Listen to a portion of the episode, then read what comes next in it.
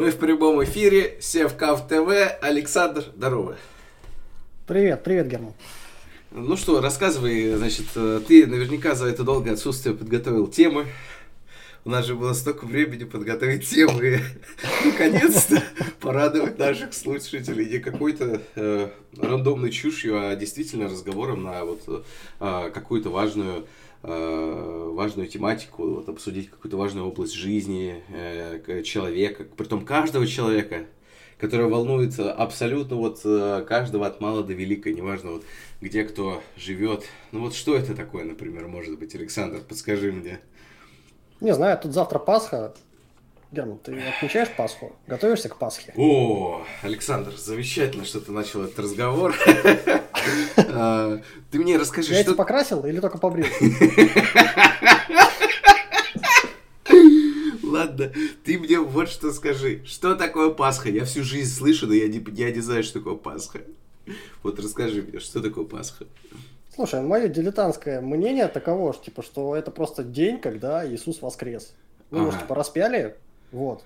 Ага. Спрятали в какой-то пещере, по-моему. Ага. Вот. И просто когда там его эм, поклонники пришли туда, к этой пещере, то ли поклониться, то ли еще что-то, там рассчитывали найти тело, вот это, которое сняли с креста, они его там не обнаружили, вот, и решили, что он воскрес. Угу. Вот. И это как бы был день Пасхи. Вот, насколько я понимаю. Mm-hmm. Как это связано с тем, что мы красим яйца, делаем куличи и Пасхи, я не знаю. А вот, вот есть еще пасхальный кролик. Вот как это связано с кроликами, ты знаешь? Тоже не знаю. Но типа кролики это католическое, да, то есть у них там кролики тоже с этими яйцами, по-моему. Вот. У нас яйца с куличами и пасхами. Не знаю, не знаю. Наверное, есть какое-то объяснение. Ну, просто понимаешь, как бы, типа, Иисус-то воскрес там, типа, 2000 лет назад, а после этого там а, куча раз всякие священники, сановники и так далее собирались на всякие собрания, вот, и каждый раз решали, а как нужно праздновать Пасху, что канона, что нет, вот, и там да, предлагали всякие сумасшедшие не очень идеи, и вот в итоге они, видимо, за 2000 лет додумались вот до такого формата отмечания, который есть сейчас. Угу, угу. Ну, понял тебя, понял. Э, так, ну что ж, э, собственно, я думаю, что ты объяснил и мне, и нашим слушателям, кто не знает, что такое Пасха. Вот, я думаю, что таких, в принципе, больше и больше. А сам-то ты отмечаешь Пасху? Слушай, лично я нет. Э, но как бы дома у меня есть традиция в семье как бы там собираться за столом пить, что там, когор пьют, да, ну, в общем, еще винишко, делать действительно этот кекс, делать эту Пасху, обмениваться яйцами, типа, и все. Ну, на самом деле, это как бы очень далеко от э, какой-то истинно там православной или христианской традиции, это просто такая как бы такой хороший повод собраться там с друзьями, друзьями семьи, вот, и там провести время. Mm. Вот, а Пасха это просто такое прикрытие. Я понял, понял. Кстати, между прочим, э, в моей семье тоже были такие традиции. То есть э, они, наверное, и сейчас есть. А, и я вот так подумал, что в принципе, в принципе, традиции, возможно, даже как-то нужны, потому что я вот со своими родственниками почти не общаюсь. Вот, может быть, это свойственно молодым людям, э, ну, как-то меньше обращать внимание на стариков, но вот я все, все чаще и чаще задумываюсь о том, что, ну, все же они там скоро умрут, вот особенно там бабушка, вот, э, конечно, дай бог ей долгих лет жизни. Вот, я надеюсь видеть ее в там, хорошем э, здоровье и настроении еще там очень-очень долго. Но тем не менее, вот э, как бы все чаще и чаще посещает мысль о том, что вообще-то было бы неплохо как-то видеться, вот, особенно с близкими людьми, которые приложили руку к твоему воспитанию, взрослению.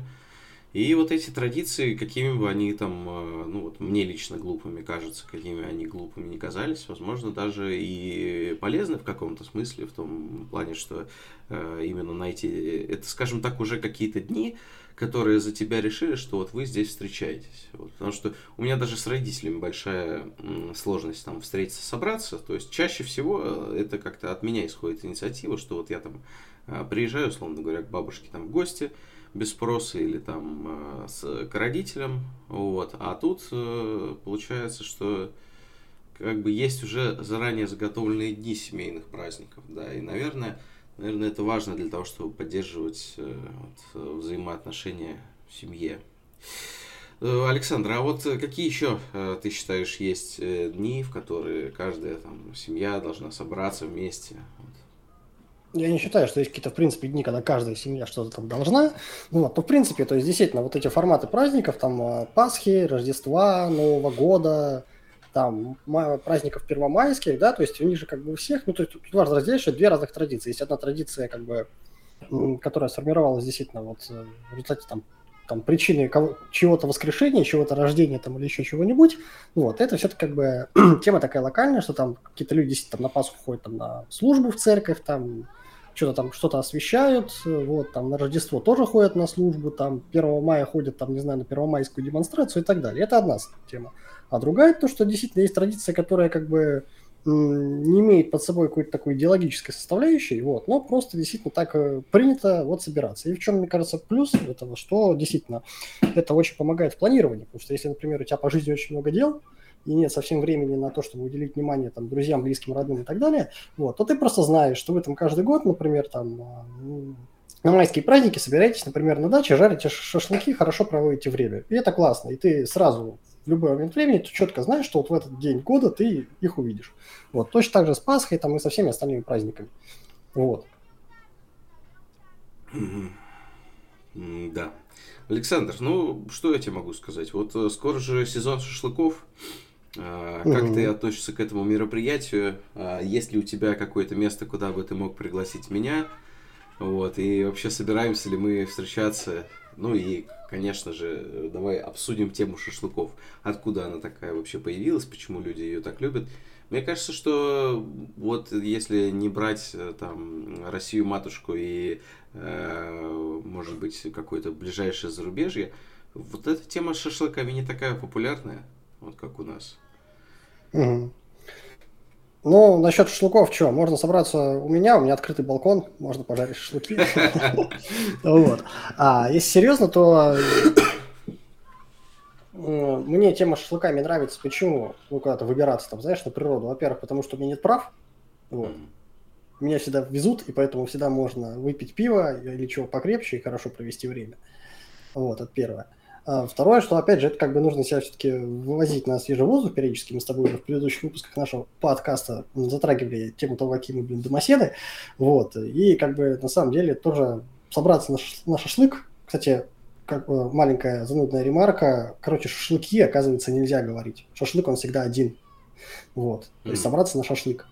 Вот, короче. И тоже, на самом деле, классная традиция, уже, конечно, не привязанная к какой-то дате, но прикольно. Вот. А почему у нас э, популярен шашлык, а, например, в, там, не знаю, в Штатах э, они больше любят эти, типа, барбекю на заднем дворе, да? Такая, типа, классическая тема, когда у тебя маленький домик где-нибудь в пригороде, участочек за домом, и там у тебя стоит такая барбекюшница, и ты собираешь, типа, друзей, вы тоже там весело под пиво жарите мясо. Слушай, не знаю, наверное, просто потому что шашлык все-таки тема такая какая-то кавказская, кавказско-арабская, да, и вот как-то до нас это дошло. Что я так понимаю, что традиция, там, типа, пошла еще с советских времен, вот, и почему именно шашлык и барбекю, а не барбекю не знаю, вот, но, по-моему, классно. Очень удобный формат, в принципе. Да, Александр, ну, ты натолкнул меня на одну мысль. А, ну вот, э, значит, на самом деле я забыл эту мысль сейчас прямо. Э, наверное, поэтому и надо составлять план. Но ты затронул какую-то очень интересную тему. Вот опять же по по встречам, по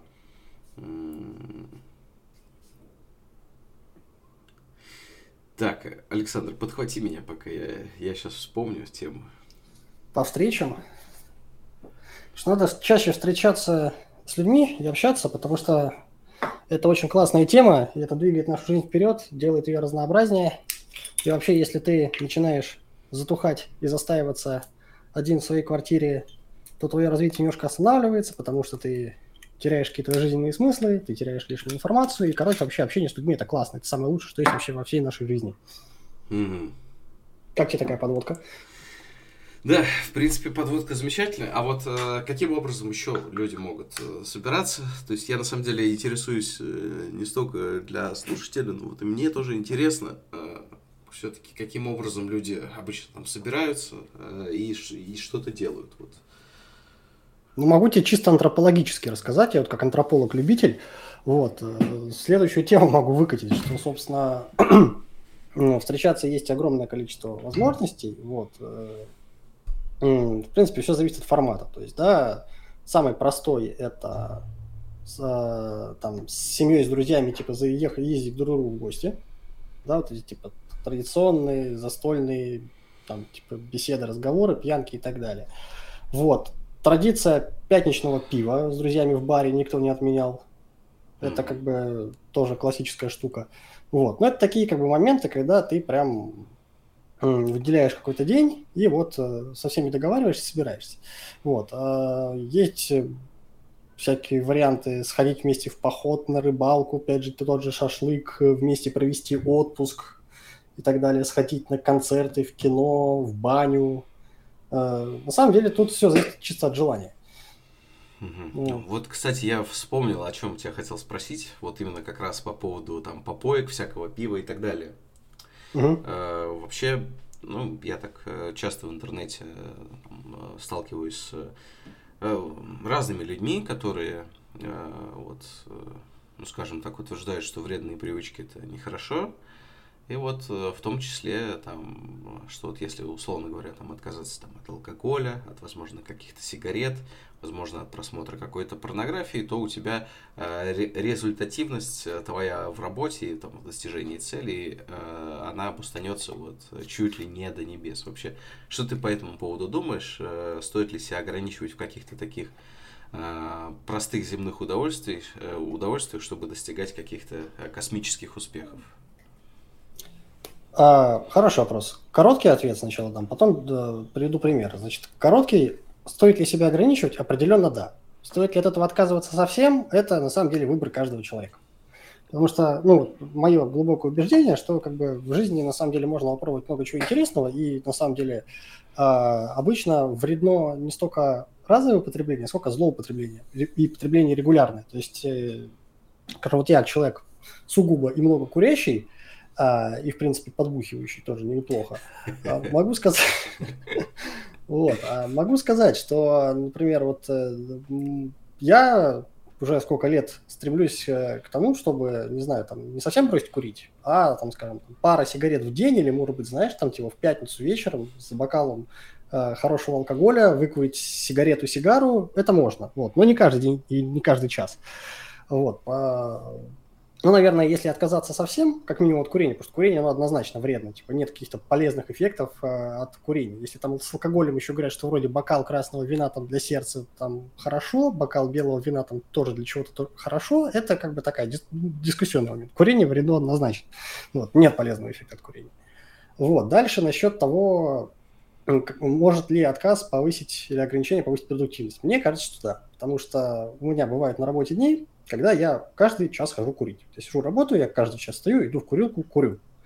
А, вот. А, это для меня такой ритуал, ну, ну вредные привычки, в общем, как бы ну, все вместе взятое. И в итоге под конец дня я чувствую, конечно, как бы усталость, э, какой-то там, знаешь, что так голова начинает плыть. И когда я раньше так каждый день ходил курить, я думал, что ну, это просто нормально, как бы, типа, вот под конец дня ты уже перестаешь в некоторые моменты вывозить. Однако, когда я там, были у меня дни, когда вот я, например, скажем, там, не курил, или там, скажем, одну-две сигареты в день. И знаешь что, типа, к вечеру я чувствовал себя значительно лучше. Вот. И это все-таки меня натолкнуло на мысль о том, что как бы вот это огромное количество вдыхаемого дыма, оно как бы и на головке не очень хорошо сказывается. Ну и, в принципе, как-то вот понижает твое общее состояние. Вот. А если ты, например, еще с утра не выспался, вот, то тебя сигареты к концу дня могут просто вырубить. Вот. А если ты даже не выспался, но при этом весь день, там, не знаю, пьешь чаек, кофеек э, и не куришь, э, чувствуешь себя к вечеру значительно лучше. Я даже сам в свое время удивился, что я после работы, оказывается, могу приходить там домой или просто после работы куда-то идти, и у меня есть на это энергия, есть желание, и вообще мир прекрасен, солнышко даже мне улыбается, там сверху и подмигивает в эти дни. Угу. Вот. Угу. Понял. Понял. Ну, э, Александр, тут э, не буду тебе врать, меня в последнее время очень сильно интересуют э, вопросы продуктивности. Вот, потому что, ну вот есть у меня, скажем так, собственные цели, которых я бы хотел добиться. И, к сожалению, я пока что не вижу, как я, ну вот, скажем так, опережаю в темпах развития там, других аналогичных людей сильно. Ну, то есть, да, может быть, я там э, прикладываю много усилий и закономерно э, развиваюсь там чуть быстрее остальных. Но вот э, какого-то такого э, резкого скачка вот в продуктивности у меня нет. Вот, э, Заехал в отель, отель развития и остановился в нем, да? Остановился в развитии? Не то чтобы остановился в развитии, но просто едешь с определенной скоростью, как, как вот на, на самокатах э, в парках ограничена скорость, ты только заезжаешь в парк. А то у тебя оба ограничения, вот. И как бы я, конечно, понимаю, что, может, я не по адресу, но все-таки, может, я по адресу, и ты мне вообще расскажешь, каким образом преодолеть мне вот такие такие лимиты. Я тебе не расскажу, потому что у меня тоже стоит проблема продуктивности. Я максимально ленивая и прокрастинирующая задница. Вот. Э, но могу просто рассказать, как я себе эту ситуацию вижу, где, мне кажется, там каждый человек в чем-то может улучшить а, качество своей работы. Вот. А, мне, я помню, уже когда-то упоминал, мне вот очень помогает, очень, очень помогает э, помещать себя в обстановку, которая тебя дисциплинирует. То есть работа в офисе лучше, чем работа дома, для меня лично. Вот. Потому что там как-то та, рабочая обстановка, начальство, которое на тебя смотрит, вот, они когда там, ну, э, когда ты, они когда ты связываешься с начальством, когда там оно типа на одном конце провода, ты на другом, и вы друг друга не видите не слышите. Вот, это первое. Ну, второе, что действительно, по моим наблюдениям, есть люди с разной такой врожденной продуктивностью, что не знаю, можно ли это назвать продуктивностью, скорее такой типа рабочий темперамент. То есть одни такие прям моторчики, вот они, не знаю, там садятся за станок, за компьютер, и у них там прям пальцы мелькают по клавишам, они все делают быстро и, и довольно эффективно. Вот. А есть другие люди, которые делают это более расслабленно, более спокойно. Вот. То есть первые работают быстрее, но вторые, как правило, работают качественнее. Вот. Вопрос, что лучше, он остается открытым, потому что что э, как бы влияет на итоговый результат, когда сделана работа быстрая, но потом нужно еще какое-то время, чтобы внести правки, или потратить больше времени на то, чтобы сразу все для себя представить в голове и потом просто как бы это сформировать в конечный продукт. Не знаю. Вот. Что касается того, как лично я пытаюсь бороться с э, прокрастинацией, апатией рабочей и так далее – вот, я для себя выделил два момента. Первый момент, что нужно все-таки принять мысль и стараться над ней работать, что э, очень помогает работа безостановочная. Ну, то есть, как, как это японская мудрость гласит, да, что быстро это медленно, но без остановки. Вот, то есть э, я как-то обратил внимание, сколько я времени на работе трачу вот на то, чтобы, не знаю, там на пару секунд отвлечься от монитора, посмотреть там наверх, влево, вправо, заварить себе там кофе, чай, и тому подобное, те же самые перекуры, которые я уже вспоминал, на самом деле отнимает довольно много времени. Вот. А когда ты сидишь и не отвлекаешься, это, мне кажется, все-таки повышает такую общую концентрацию. Ты не разрываешь концентрацию перекурами, чаепитиями и так далее. И в итоге я вот э, для себя заметил, что когда я все-таки изредка добиваюсь такого эффекта, под конец дня я могу сказать, что хм, браво, я сделал все, что хотел. И я даже не заметил этого. То есть я как-то вот я а, именно из-за того, что я не делал паузы на перекуры, на, на чай, который, во время которых, знаешь, так можно посмотреть на свою работу проделанную, оценить, в какой точке ты сейчас находишься, посмотреть, что еще нужно сделать. А здесь ты находишься в таком потоке, вот, и это классно. А, и то есть, э, если нужен результат, это, мне кажется, очень хорошее средство. И второй момент – это как раз сам поток. Бывает такое, что вот как-то, знаешь, прям вдохновение приходит. Когда ты сидишь, ты максимально вообще продуктивен, у тебя все вокруг, ты не замечаешь ничего вокруг, кроме своей работы, и ты вообще готов на какие-то великие свершения, потому что когда я в этот поток попадаю, я понимаю, что работа, которую э, я при прочих равных делал бы, там, не знаю, за день, я могу сделать за два часа. Вот как то знаешь, э, некоторые тормоза отлетают, ты понимаешь, что можно чем-то пренебречь, можно как-то очень, тебя, тебя очень быстро посещает идея о том, как можно оптимизировать работу, и это тоже очень классно. Вот. И вот э, единственное, что я не знаю, как себя искусственно ввести в это состояние потока. Оно просто приходит иногда и все. Наверное, как чисто рабочее вдохновение. Вот как-то так у меня это бывает. Хорошо. Ну, вот если... А ты как работаешь? Да, собственно, если в пределах дня, а, ты вот, Александр, еще от, воп- от вопроса ты как-то пытаешься уклониться, а если в пределах дня то я тебя услышал, но ведь если мы хотим добиться ну, какой-то цели, допустим, э, изучить новый язык или там, возможно, выиграть конкурс э, там, каких-то шеф-поваров или еще добиться какой-то цели, ты же работаешь не просто один день. Это скорее ну, какая-то, какой-то продолжительный марафон длиной в несколько лет. Вот. И э, вот в рамках этого марафона ты можешь делать одно и то же каждый день, и это может не приносить тебе никаких э, дивидендов. Вот. А можешь э, каким-то образом видоизменять э, процесс достижения там, цели и все-таки этих э, целей достигать. Вот, Александр, как, как у тебя с этим вообще? Есть какие-то наблюдения, какие-то лайфхаки, связанные с достижением именно долгосрочных целей? Ну, с долгосрочными целями, в основном, вот, как бы, какими-то личными лайф, лайфхаков нет, потому что долгосрочных целей, во-первых, не так много. Вот. Э, но тут, э, опять же, мне кажется, я когда отвечал на предыдущий вопрос, да, я не, сильно отклонился от темы и, в принципе, наверное, даже немножко ответил на твой, в том плане, что большие вещи не состоят из малых. Что вот, э, если ты, например, понимаешь, принимаешь, может быть, даже согласен с моей идеологией, как работать э, внутри дня продуктивно, вот, то, в принципе, задача, которая занимает не один день, тебе просто нужно разбить на дневные задачи. Вот. Да, mm. это хорошо, но вот давай предположим, что ты э, хочешь э, получить больше, там, удвоить свою зарплату, допустим. А, ты, конечно, можешь как, ну, такой исполнительный сотрудник а, каждый день хорошо делать свою работу и ждать, что начальство тебя заметит. Да. А, а можешь э, подойти к начальству и сказать, так и так, я хочу больше зарплату. А, можешь, как третий вариант, например, ходить по собеседованиям, расти в своих компетенциях и э, уже на новом месте получить большую зарплату. Вот лично, вот по, моим, по моему миру ощущению, если ты хочешь там удвоить свою зарплату, тебе нужно новое место. Потому что в пределах одной компании ты будешь расти долго, а вот э, при переходе вот в компанию, по крайней мере в той индустрии, в которой я работаю, люди вот э, реально там и делают X2 только если они переходят на новое место. Вот. И, соответственно, э, вот это вот ежедневная, скажем так, усидчивость и трудолюбие, оно не поможет сделать X2. X2 а помогут сделать действия, которых ты как раз не привык совершать. То есть, э, если ты каждый день совершаешь какие-то действия, они тебе, ну, не то чтобы дают желаемый результат, то, скорее всего, вот нужно поменять действия. И вот как раз у меня э, был к тебе вопрос именно по этому, э, как на английском называется, serendipity какое-то, неожиданное решение, неожиданное озарение о том, как вообще изменить подход к достижению цели, вот понять вообще, что же все-таки нужно. То есть вот у меня, например, был долгий вопрос, как искать фриланс в значит, той области, в которой я работаю, потому что там непосредственно не, сложность в том, что данные должны тебе предоставлять компании.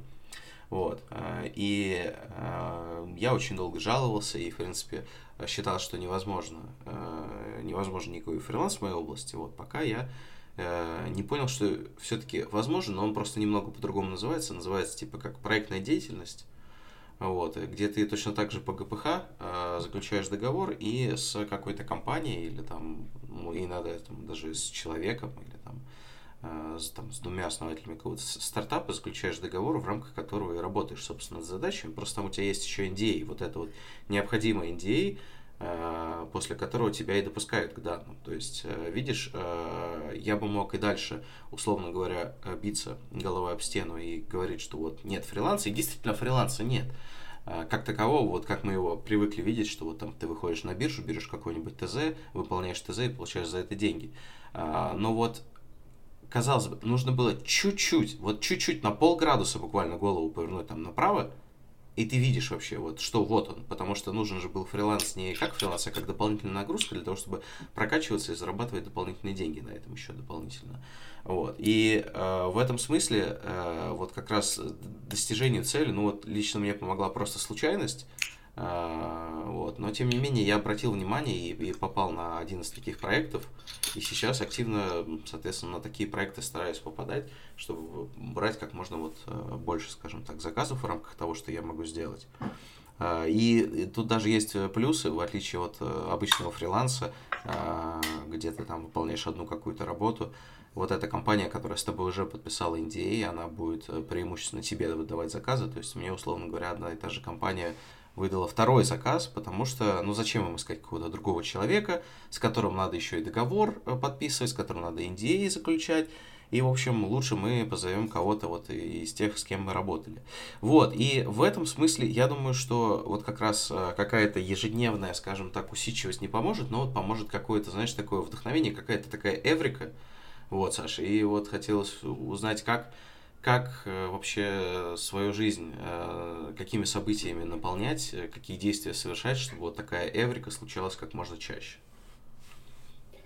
Да, согласен. Немножко не то, о чем я говорил, потому что я говорил о том, как э, пытаться выполнять задачи, когда понятна задача, вот, и когда она имеет какую-то форму, и ты эту форму можешь вот э, растащить на маленькие подзадачи. А здесь-то как бы, когда действительно, когда есть просто цель, и она такая не очень конкретная, здесь, конечно, сложнее. Вот. Но все равно, как бы вот э, то, что ты говоришь о... Вот то, о чем ты говоришь, это скорее больше про, наверное, мотивацию. Вот, как найти мотивацию. Вот, я все равно а, останусь э, верен себе и скажу, что мне кажется, что дисциплина даже в этих вопросах может помочь. То есть э, тут просто как бы нужно даже самую размытую задачу попытаться как-то собрать во что-то более-менее осязаемое и понятное. Вот, и выстроить какой-то, ну, если не путь, то дорожную карту. А, как этого добиться, я не знаю. Вот. Потому что мне кажется, что на самом деле вот то, что ты говоришь фриланс, это как раз такая штука с минимальным количеством понимания будущего вообще. Да, то есть вот у нас есть обычная работа по найму на дядю, где у тебя есть договор, вот, он, например, бессрочный, ты четко знаешь, что ты каждый день там, должен приходить в офис, или каждый день тебе будут падать задачи, это дает определенные гарантии. Вот, фриланс это, наоборот, максимально противоположное, где на тебя могут вылить золотые горы. Потому что очень часто на фрилансе, насколько я знаю, прав мне, если я не прав, э, падают задачи, которые нужно сделать либо быстро, вот, э, либо нельзя привлекать, там, не знаю, какой-то, нерентабельно привлекать каких-то серьезных людей, и поэтому как бы большие деньги могут э, упасть от одного человека. При этом для команды эти деньги были бы маленькие. Вот. А то, о чем ты говоришь, такое, мне кажется, промежуточное звено, где какие-то гарантии есть, потому что ты понимаешь, во-первых, э, масштаб проекта, это именно проект, не какая-то разовая работа. Вот. Но, с другой стороны, у него есть определенные границы, но при этом действительно, как ты правильно сказал, компания, которая подкинула такой, один тебе такой проект, она, может быть, запросто подкинет и следующий, она будет заинтересована в том, чтобы сохранить с тобой хорошие отношения. Ты знаешь, мне кажется, вот э, сравнивая фриланс с, кстати, как, как, как, как ты это назвал, проектная деятельность? Да, проектная деятельность. Вот, это как э, девушки легкого поведения, которые работают либо сами на себя, либо под э, покровительством какого-то э, сутенера. И вот это, мне кажется, примерно то же самое. То есть, как бы фриланс это вот чисто вышло на трассу, вот, и э, ждешь, пока тебе, э, пока тебе повезет. При этом ты не уверен, что тебе повезет не уверена, что тебе повезет завтра, послезавтра, также, может быть, повезло сегодня. Вот. А тут все-таки есть какая-то организация, ты понимаешь, что, скорее всего, сегодня у тебя будет заказы, завтра у тебя будут заказы, послезавтра будут заказы. Да, понятное дело, что деятельность это, как правило, нелегально, незаконно, то есть тут тоже свои риски, но все-таки хоть какое-то базовое понимание завтрашнего дня, может, ну, если не послезавтрашнего, то завтрашнего точно есть. Вот. Вот так я сейчас э, одной фразой обосрал всех айтишников, которые работают на фрилансе. Угу. Ну, ты же понимаешь, что э, как бы у айтишников, которые работают на фрилансе, чаще всего есть и, и сутенеры, и доп. заказы, скажем так. И Это да. Искусство состоит в том, чтобы твой сутенер не узнал, что ты где-то там трахаешься на стороне, и ему доли отчисляешь. Да, да, да.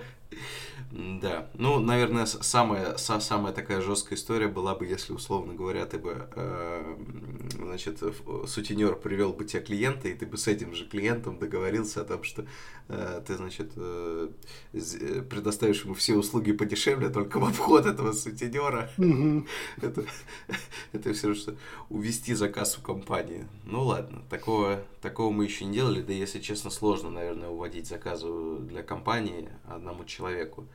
Вот, тут надо целый отдел на бунт э, сподвигнуть. Ну, ладно, это уже мысли вслух.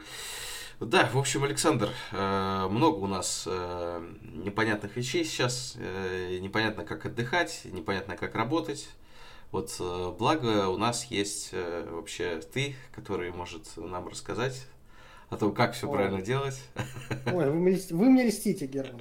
Вот. А, а, Александр, ну ведь за там, личностью такой величины наверняка стоит какая-то жизненная философия. Может быть, вы поделитесь с нами. На правах соведущего подкаста «Два балабола», являясь одним из них, я, конечно, могу здесь говорить все, что угодно. Вот. А, для поддержания духа нашего подкаста. Вот. Естественно, жизненная философия какая-то есть. Вот. Но на самом деле я в последнее время очень осторожно а, обращаюсь как, э, к вот каким-то своим мыслям и транслирую их вовне. Потому что есть как бы одна очень простая проблема, которая, мне кажется, свойственна очень многим а, людям, которые говорят умные мысли. О том, что мысли-то умные, а, действ- а действиями эти мысли никак не подкреплены. Вот. То есть э, я тоже могу говорить о том, что, слушай, Герман, знаешь, быть продуктивным очень легко, ставить цели очень легко, добиваться цели очень легко. Нужно просто захотеть, взять себя за яйца, типа, и работать. Вот. А проблема в том, что, как бы, я, может быть, тоже много чего хочу, но вот, как бы, когда я беру себя за яйца, знаешь, типа, как бы, я постоянно отвлекаюсь на какие-то моменты, а иногда даже и взять не получается. Вот, и поэтому, ну, как бы, Такие они у тебя большие, Александр, да? А? Такие они у тебя большие, даже иногда взять не получается. Тяжелые, тяжелые, потому что стальные, да.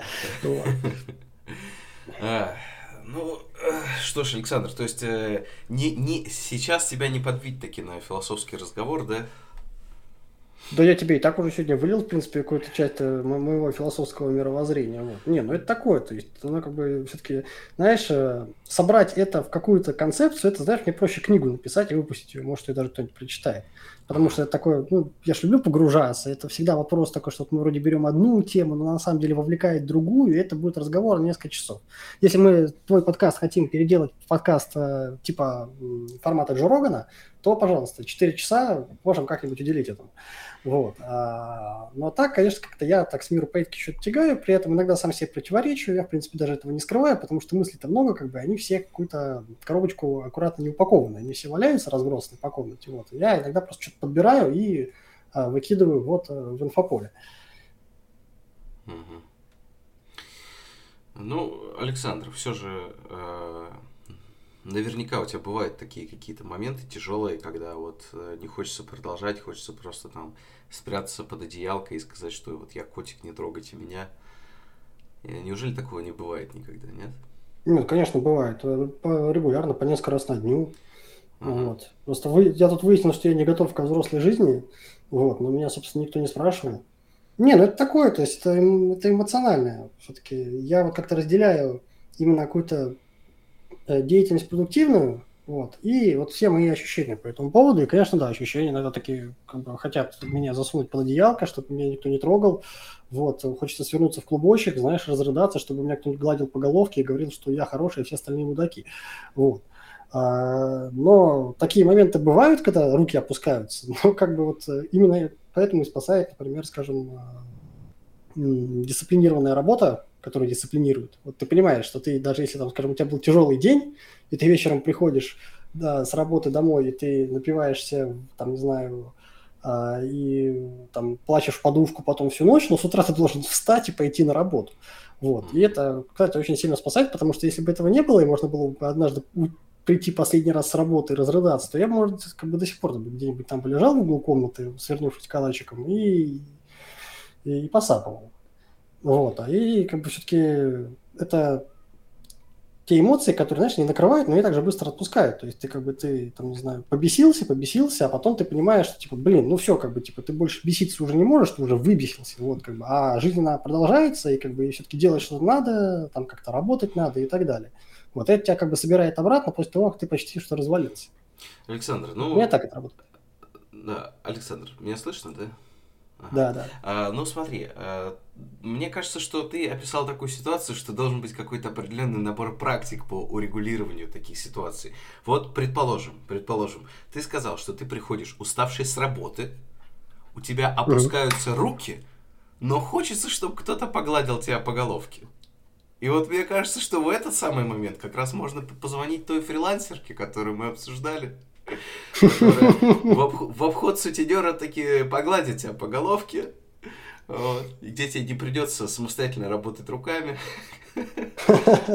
Э, ну, другими словами, должны быть какие-то э, какие-то, что ли, ритуалы, какие-то активности, которыми ты снимаешь стресс. То есть я знаю, многие люди там, э, условно говоря, там пьют алкоголь, но мне, если честно, кажется, что наоборот, это больше добавляет стресса, потому что после любого употребления алкоголя, ну вот лично у меня э, в организме начинается, ну, мне некомфортно, скажем так, мне потом нужно какой-то целый день, чтобы вот это неприятное ощущение прошло. Вот. Но должны же быть какие-то, там, может быть, там массаж, вот, э, да, то, что мы уже сказали. Может быть, э, какие-то другие способы. Вот, Александр, поделись, каким, каким образом ты сбрасываешь стресс? Uh, да, у меня был стресс, потом как рукой снял. Вот. Uh, нет, тут uh, штука какая, что вот э, я почему иногда, например, там, как бы, собственно, почему я бухаю? Очень просто, потому что алкоголь, он действительно не помогает найти ответ иногда, но помогает забыть вопрос. Это для меня тоже очень ценно. Вот. Плюс все-таки доставляет легкое чувство эйфории, которое тебя отвлекает от проблемы, если она есть. Вот. Но, естественно, я пью не только потому, что не только когда мне тяжело. Вот. Это второе. А на самом деле главное, к чему я в последнее время прихожу, я тут решил поставить над собой эксперимент, который называется «Всегда говори да». Помнишь, был такой фильм с Джимом Керри? Да. А, в оригинале, оказывается, назывался Yes Man. Вот. И я как бы как человек, который э, любит сливаться от всяких активностей, когда там друзья зовут, то, то, я такой, не-не-не, я хочу дома, ППП, все дела, не трогайте меня. Вот. А я еще последние там пару месяцев, э, если мне падает какое-то предложение, я говорю, да, конечно, давайте сделаем. Вот. И поэтому приходится много видеться с, с знакомыми. Вот. Э, и это, кстати, очень сильно помогает отвлечься от проблем. Ну, в принципе, делает отдых полноценным. Вот. То, то, о чем я вначале говорил, что нет ничего более ценного, чем человеческое общение. Во-первых, иногда я прихожу в компанию друзей, где они веселятся, отдыхают, а ты пришел со своими проблемами, и ты просто понимаешь, что как бы, что, типа, это ниже твоего достоинства сейчас всех а, погружать вот этот, вот этот, в этот твой пессимистичный настрой, делиться своими проблемами, вот, потому что как бы ты подсознательно все-таки понимаешь, что проблемы не яйца выведенного не стоят. Вот, но они своим задором тебя подталкивают к тому, что ты отвлекаешься, ты начинаешь веселиться. Вот, и когда, например, после хорошо проведенного вечера с друзьями ты так смотришь на возвращаешься к своим проблемам, пытаешься в случае вернуться, ты понимаешь, что на самом деле их можно решить. Вот, и что все не так плохо. Вот, поэтому, как бы, конечно, хорошие дружеские посиделки, это, мне кажется, панацея от очень многих, э, от очень многих проблем и загонов. Так, ну ладно. Не от всех, конечно, есть какие-то глобальные вещи, с которыми так просто не справиться. Но вот э, будничные всякие мелкие недовольства самим собой и окружающим миром вот очень спасает. Окей, Александр, раз уж ты говоришь всем своим друзьям да, вот расскажи, завтра придешь в гости? Поймал, поймал. А, завтра Пасха, Герман, семейный праздник. Я уже сказал да другим людям. Ну, понятно. Вот, понятно. есть нюанс, что я не, я не могу сказать да всем одновременно. Ну, ладно, ладно, что же. Э, ну, попытка была хорошая, прямо на подкасте поймали тебя. Бежать да, некуда. Да, да. Ну, ты таки выкрутился. Ты таки выкрутился. Окей, ладно. Ну что, Александр, как ты вообще думаешь, э, стоит ли нам еще что-то обсуждать после того, как ты отказался от моего приглашения? Или на это можно заканчивать? А, тут, ну, ну, это жирная точка, мне кажется, да. Отказался от приглашения, все, не выкладываем подкаст, значит, удаляем все выпуски, вот, как бы. Да, ну, ну что ж, я, я, я тогда пойду удалять тебя из всех телефонных книжек и э, значит, социальных сетей, вот, а со слушателями можно попрощаться, да, Александр? Да. Что ты хочешь им сказать на прощание? Да, слушай, ну ты здесь в неравных условиях, потому что с ними-то ты услышишься через неделю, да, они тебя услышат, а меня-то уже, наверное, нет. А, Саша. Ну давай. Не знаю, ребята, все будет хорошо, верьте в себя, э, и все у вас получится. Вот. Совершенно тупейшее пожелание, которое на самом деле, если к нему подойти с умом, работает. Вот что я могу сказать напоследок. Ну, что ж, ребят, э, я вам желаю услышать еще раз Санька. Вот, э, собственно, услышимся в следующем выпуске двух балаболов. Всем пока.